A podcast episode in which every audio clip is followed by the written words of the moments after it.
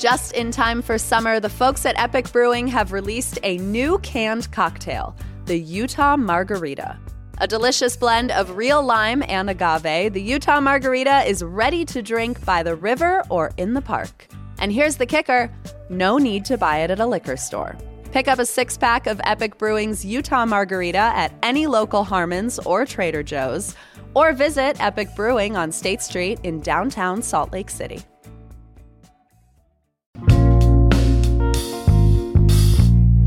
Here's what Salt Lake's talking about.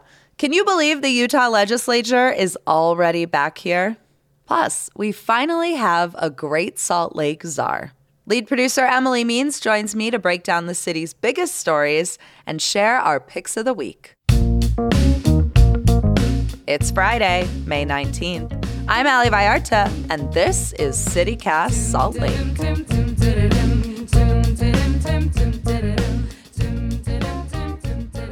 Big news this week, Emily, as the Utah legislature convened just up the hill from us. They're back. Do you think that when, because most legislators aren't from Salt Lake City, let alone Salt Lake County, do you think when they're driving up for special session, they're like mad they have to go into the city? Yes, I do think that. Uh, but I'm wondering, what do they listen to to hype themselves up? Taylor Swift. I bet you they oh, all Oh, yeah, listen duh. to Taylor Swift. Yeah, we've got Representative Carl Albrecht from what Grand County or something. Yeah. just bopping to. Oh shit! I'm betraying David the fact that I don't know anything about Taylor Swift. Yeah, Phil Lyman is listening to Out of the Woods as he leaves Grand County. He's like, God, I yes. hate that place. I hate this. I hate Salt Lake City more. I hate everything.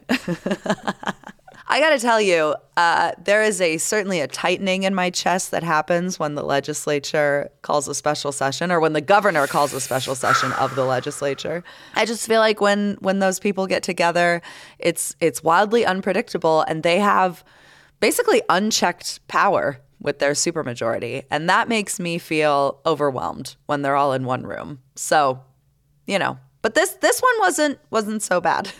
they did some good stuff. This one wasn't so bad. So here's what they accomplished in this special session.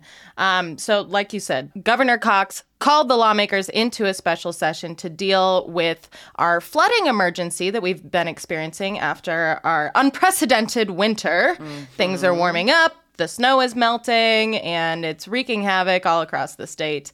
And so the reason why he called them into special session is because last month he declared a state of emergency to address the flooding that we've been experiencing, to open up funding, to mitigate those impacts. But it's the legislature that has to decide whether to extend that state of emergency. And so that's really what the purpose of this special session was. They did vote to extend it until August. And they also approved $40 million for, you know, mitigating these impacts. But, Ali, they gave Governor Cox homework. They are requiring him to report back to them throughout this state of emergency to let them know how things are going, how he's spending this money, making sure everything is as they like it. Well, and this is a holdover from the COVID nineteen pandemic, right? That the legislature made this this new rule that basically limits the governor's power to declare a state of emergency because they didn't like how at the time it was Governor Gary Herbert. They didn't like that he had declared this was declaring state of emergencies around the pandemic. And don't forget, at the time, the commander of our statewide COVID response was now Salt Lake County Health Executive Director, Dr. Angela Dunn. And there was all sorts of tension around mask. I mean, we we know how it played out. But basically, that is the reason that the governor has to sort of get on his knees and beg for the legislature to let him carry out his duties as governor, one of which the biggest one of which is the ability to declare a state of emergency and move the state quickly around a crisis. Here we go. They allocated $40 million worth of funding for flood mitigation efforts. And that looks like all kinds of different stuff. That's like, you know, we might need to repair roads or government buildings that are damaged by flooding. We might need to pay people like extra resources, overtime. We need more like trucks and plows and and like machinery to clean up flooding the mess of flooding. It's interesting because like driving around Salt Lake City right now, I will say, knock on wood, major knock on wood, since that flooding incident that happened in Greater Sugar House, we haven't really seen, I would say, in the city like crisis flooding yet. Certainly, our streams are raging. Mm-hmm. It's crazy to go, you know, up City Creek and see that it's like whitewater. But the National Weather Service also says that two thirds of the state's snowpack still has to melt off. So let me not get ahead of myself. Yeah, all right, calm down there. Um, I do know that we're seeing more of these impacts, like in Weber County, mm-hmm. with the around the Weber River or the Ogden River. Santa Quinn. I think that yeah, the Ogden River like totally took out the road up Ogden Canyon. So things are getting kind of messy out there. But mm-hmm. Ali, this special session capped off the legislature's interim session. So if you thought the legislature only met for the 45 day general session from January to March, boy, do I have news for mm. you. They actually meet basically every month throughout the year between general sessions. And this is actually a really important time to get involved and to pay attention to what the legislature is doing because please make the case emily because i'm like uh but i don't want You're to like why i don't want to yeah, you're like, do I need to have anxiety throughout the whole year? Really? Do I? Yeah. Um, and most months out of the year that they're meeting for interim session usually happens like in the middle of the month. And this is when we've got interim committees getting together and discussing their priorities for the next general session. So that is why it is so important to pay attention to what's happening right now because I think a common criticism of the general session, the 45 day general session, is that things move really quickly. Yeah. And they do. And we're often surprised by things, right? But it's not always the first time that they're talking about these issues that we're surprised by. They're um, they're usually like having discussed these throughout the year. And actually, Senator Todd Weiler once told me, Ali, that if you are getting involved in only the general session and like sending your lawmaker messages, then like, don't vote on this bill, don't vote on, do vote on this bill, then you're kind of too late because lawmakers have already made up their minds from all the discussions they've had during interim. So that is my pitch to people okay. for getting involved at this stage in the game. Okay, but here's a question. What exactly does that look like? Because like if you're listening to this show right now, for example, you're like, well, they already met on Wednesday. So, yeah. how do I know when they're going to do something and what they're going to do and what exactly should I do about it? Okay, hmm, that opens up a lot of possibilities and challenges, yeah. because like right there meeting in the middle of the week, that's when they do their business. This week interim was Tuesday and Wednesday and they had meetings from like yeah, they had meetings from like 8 a.m. to 3 p.m. Yeah. when people are at work. But um, I th- I think one of the best resources, if you want to at least be informed about what's happening, is first of all follow local reporters because they have to cover the interim meetings. like I remembered as a politics reporter, interim would always creep up on me and I'd be like, oh shoot. So definitely follow local politics reporters. Ben Winslow is fabulous. Um, Lindsay Aerts from KSL, I have been following her and she did a great breakdown of some of the priorities they'll be discussing during interim this year. Um, Katie McKellar, there are uh, so many wonderful reporters out there. And then if you want to kind of take matters into your own hands, I would suggest getting familiar with the legislature's website. It's pretty darn good as far as government websites go. Okay. And the address is le.utah.gov. And that is where you'll see the calendar for committee hearings. And, you know, you can look into each committee's agenda, see what they're discussing for that day. Um, you can also find the lawmakers who are involved in each committee. So, this is a good time for you to get familiar with who has expertise in what in the legislature and start texting them now. Like, start building that relationship now. So, that's what I would recommend to people who are looking to get involved. But I completely understand. Like, it's a time suck and we are busy people So, you know, it's really about trying to find that time if this is something you want to engage around. Yeah. Well, I guess my question also is like if I have an idea for a bill that I would like uh, like for example, we talked to state senator Todd Weiler, who is a Republican legislator from Woods Cross, kind of Davis County area. Though his district also now includes parts of Rose Park.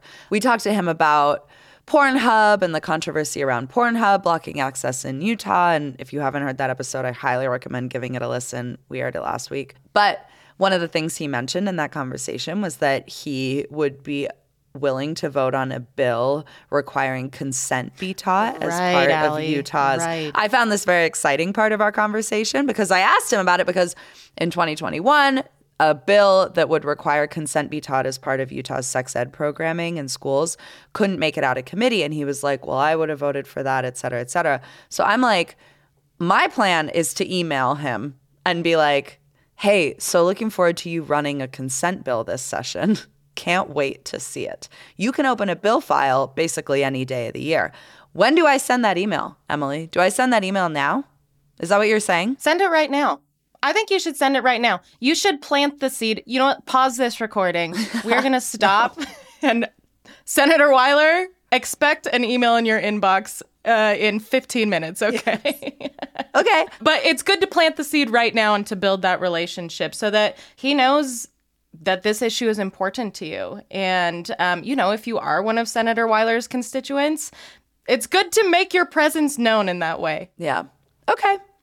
Well, maybe I will like this will be my big passion project for the year. Yeah. In addition to having at least one drink at every bar in Salt Lake County, which was my New Year's resolution, um, we'll be getting Senator Weiler to run a consent bill, and I will report out on that on the show how it's I going. It could be like it'll be like uh, it. what do they call it? Like hands-on classroom experience. You know, like in classroom learning. It's like when they bring the Yes. fish to the classroom, and and And then we try not to kill it. Is that it? exactly, exactly, exactly.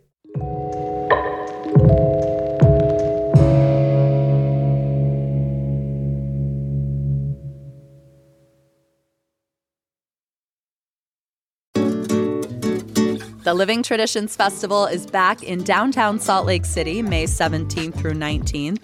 And this is when I come alive. It is so easy to sell me on three days of Washington Square and Library Square converting to a global food court. And this festival has truly been one of my favorites for years now. Living Traditions convenes the diversity of artistic traditions, food heritage, music, and art from the many cultures that have made Utah their home. You can expect everything from live music and dance to hands on workshops, a little shopping, Sundance film screenings, and Bohemian Brewery. There is something for the whole family, and it's free entry. Come celebrate all of the rich cultures that make up our community. Find more information on the festival and view the full program guide at livingtraditionsfestival.com or on Instagram and Facebook at SLC Living Trad. We talk a lot on this show about our city's crown jewels. What are the institutions that open doors in our community and regulate its pulse? I choose Salt Lake Community College, and it is a home for incredibly focused Salt Lakers. Nearly 80% of their students work while going to school, many full time jobs. If I could do college all over again, I would not be 33 and sitting on these damn student loans. And slick students aren't. 80% graduate with little to no student loan debt or save thousands knocking out credits before transferring to a four year institution. Every day, Salt Lake Community College is transforming lives and communities through education. If you want to learn something new, refine a trade, or pursue a higher degree for the first time, explore your options at slcc.edu. Study alongside hard workers, save precious money, and be one in a class of 19, not 100.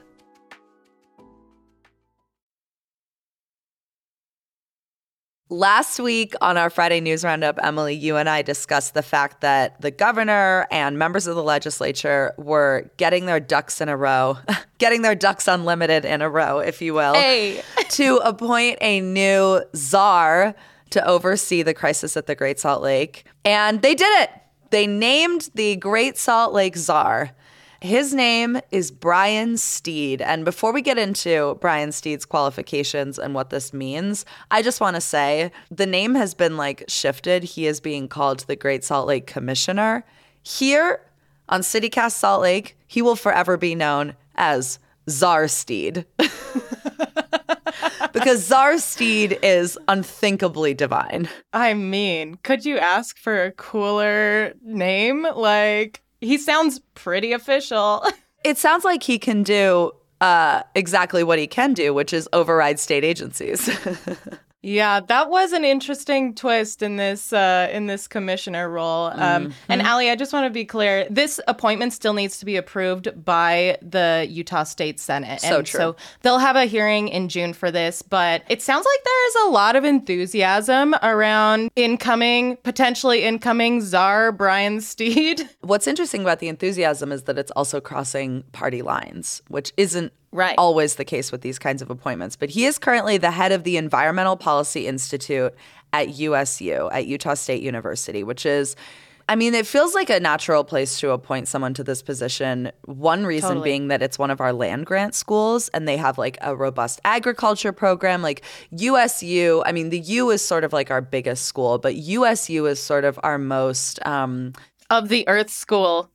Yeah, it is our most agricultural school. It is our most sort of like environmental sciencey school. And he was formerly the head of the Utah Department of Natural Resources, Brian Steed, which I think is interesting because as we mentioned, this role has the ability to override state agencies, but the fact that he has led a state agency indicates that he has an amicable relationship with these kinds Yeah. of institutions, right? He's not a politician.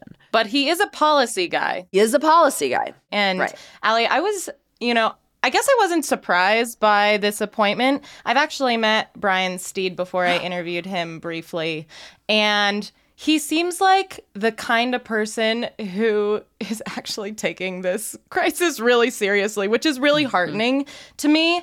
But I was also wondering, wouldn't it have been kind of cool to appoint a scientist to this role? Yeah. Or like someone who's been leading out on the research around Great Salt Lake because for me, I feel like there is this sense of urgency, particularly among scientists who are like, well, you know, within five years, the lake might look nothing like it looks now. Right. So that was interesting to me that they didn't bring a scientist into this, but Brian Steed having his policy background and, you know, all of his other qualifications Right. does seem like the right fit. No, I mean, you make a good point. Like, no shade to Czar Steed, but Dr. Bonnie Baxter, the chair of the Great Salt Lake Institute at Westminster College, was right there. right. And I mean, we saw, um, again, people seem pretty stoked on him. We saw um, Utah State School Board member Sarah Reale, who is a Democrat, tweeting that he was one of her favorite mentors from grad school. She's done research with him. He's thoughtful, knowledgeable, and a balanced leader. I think that those are all the things that the governor is looking for in this role.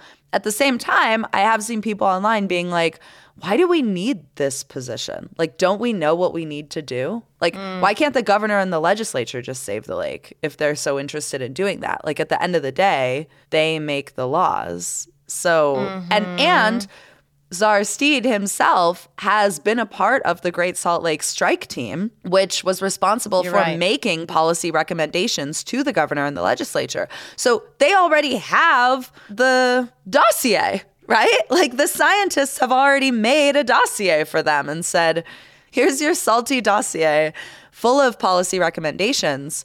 So is this appointment kind of a bureaucratic decoy?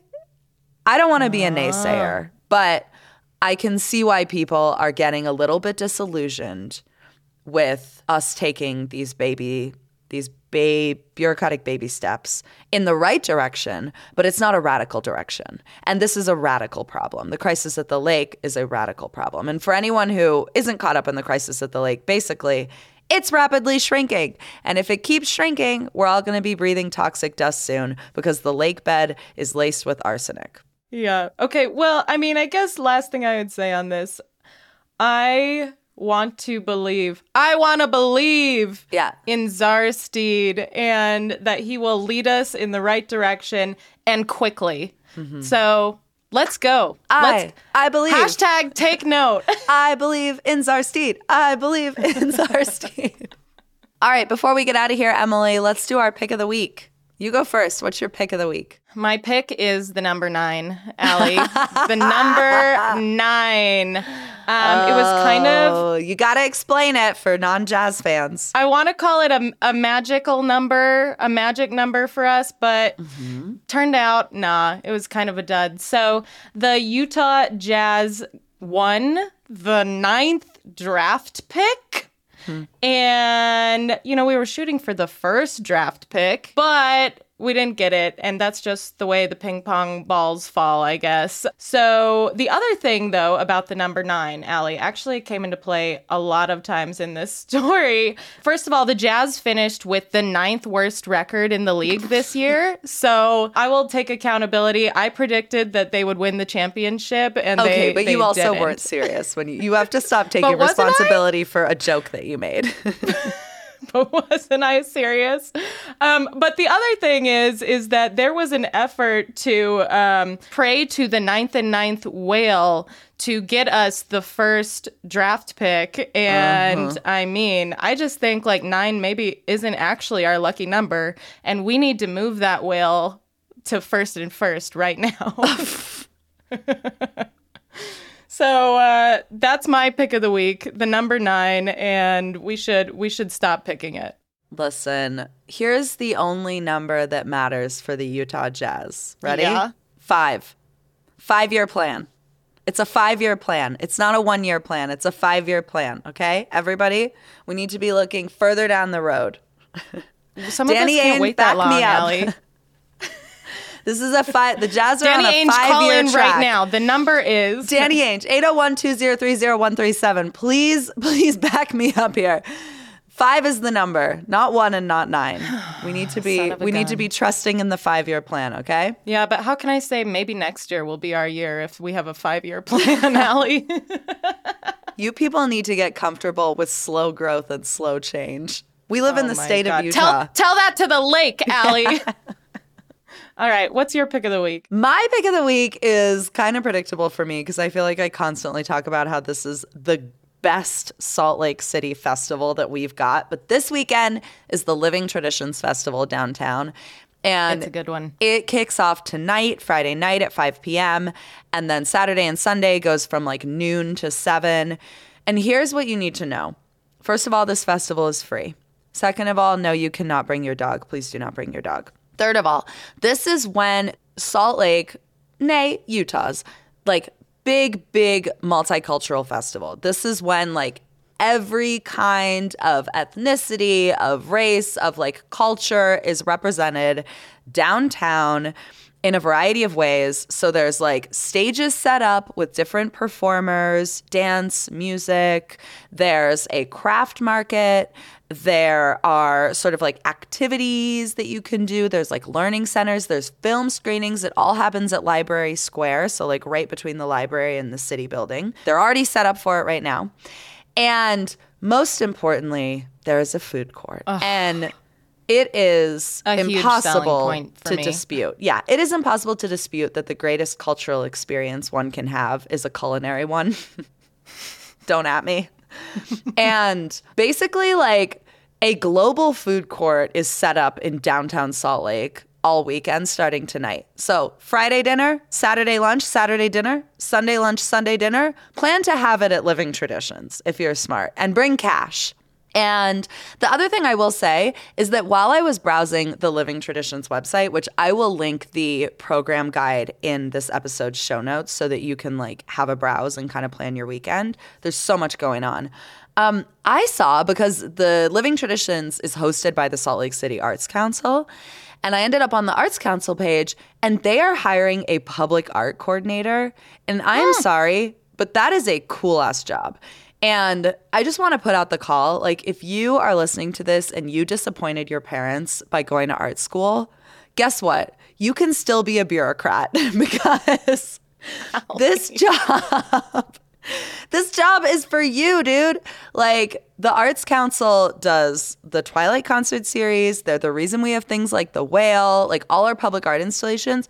Being the public art coordinator for Salt Lake City would be so fun. I am also putting that job listing link in our bio because I just feel like a City Cast listener would be a good candidate because clearly you care a lot about this city and you're plugged in on issues. Yeah. And maybe you hated the whale. Now is your time to make a change. You can install the Rose Park Shark. Yep, this is your chance. Okay, let's get out of here. Happy weekend, Emily Means. I will see you on Monday morning. See you Monday, Ali. With a full belly. and a smile on my face. That is all for us today here on City Cast Salt Lake. Our lead producer is Emily Means. Our producer is Ivana Martinez. Our newsletter editor is Terina Ria, and our host is me, Ali Vallarta. Music is by the local band Mitochondria. We will be back Monday morning with more from around this city. Have a great weekend. Bye.